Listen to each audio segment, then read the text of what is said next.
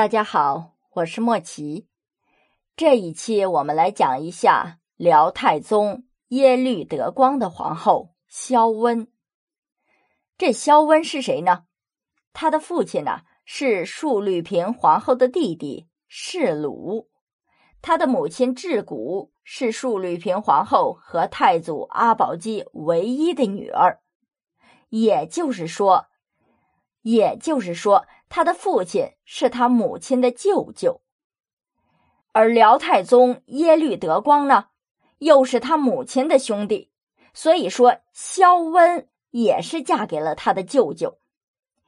在契丹各部落中啊，实行的是世外族通婚制，而且呢，这耶律氏和庶律氏之间呢，又有着互相嫁娶的习俗，因此啊，这外甥女嫁舅舅那是屡见不鲜的。就这样，长大之后的萧温就嫁给了自己的二舅，当时还只是担任天下兵马大元帅的耶律德光。在公元九二七年，耶律德光即位之后，萧温被立为了皇后。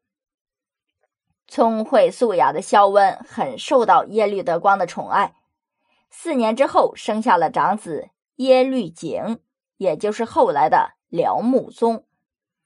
耶律德光每次外出，无论是打仗还是狩猎，都会把萧温带在身边。这夫妻之间呢，感情是非常好。于公元九三五年的十二月，萧温跟随耶律德光在百湖西南的行宫里面生下了次子阿波萨格里。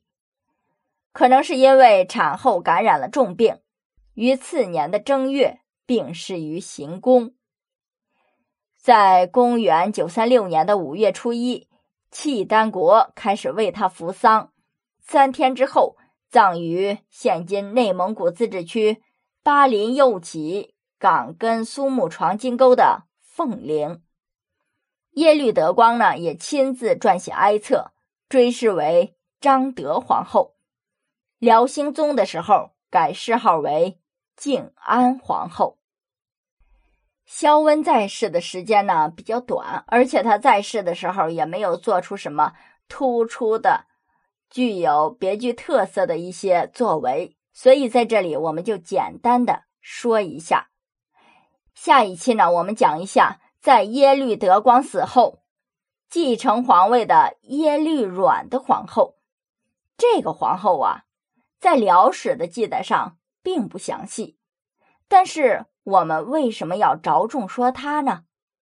因为她是整个辽国最特殊的一个皇后，唯一特殊的一个皇后。好了，各位，下一期我们就来讲一下这个耶律阮的特殊皇后到底有什么作为。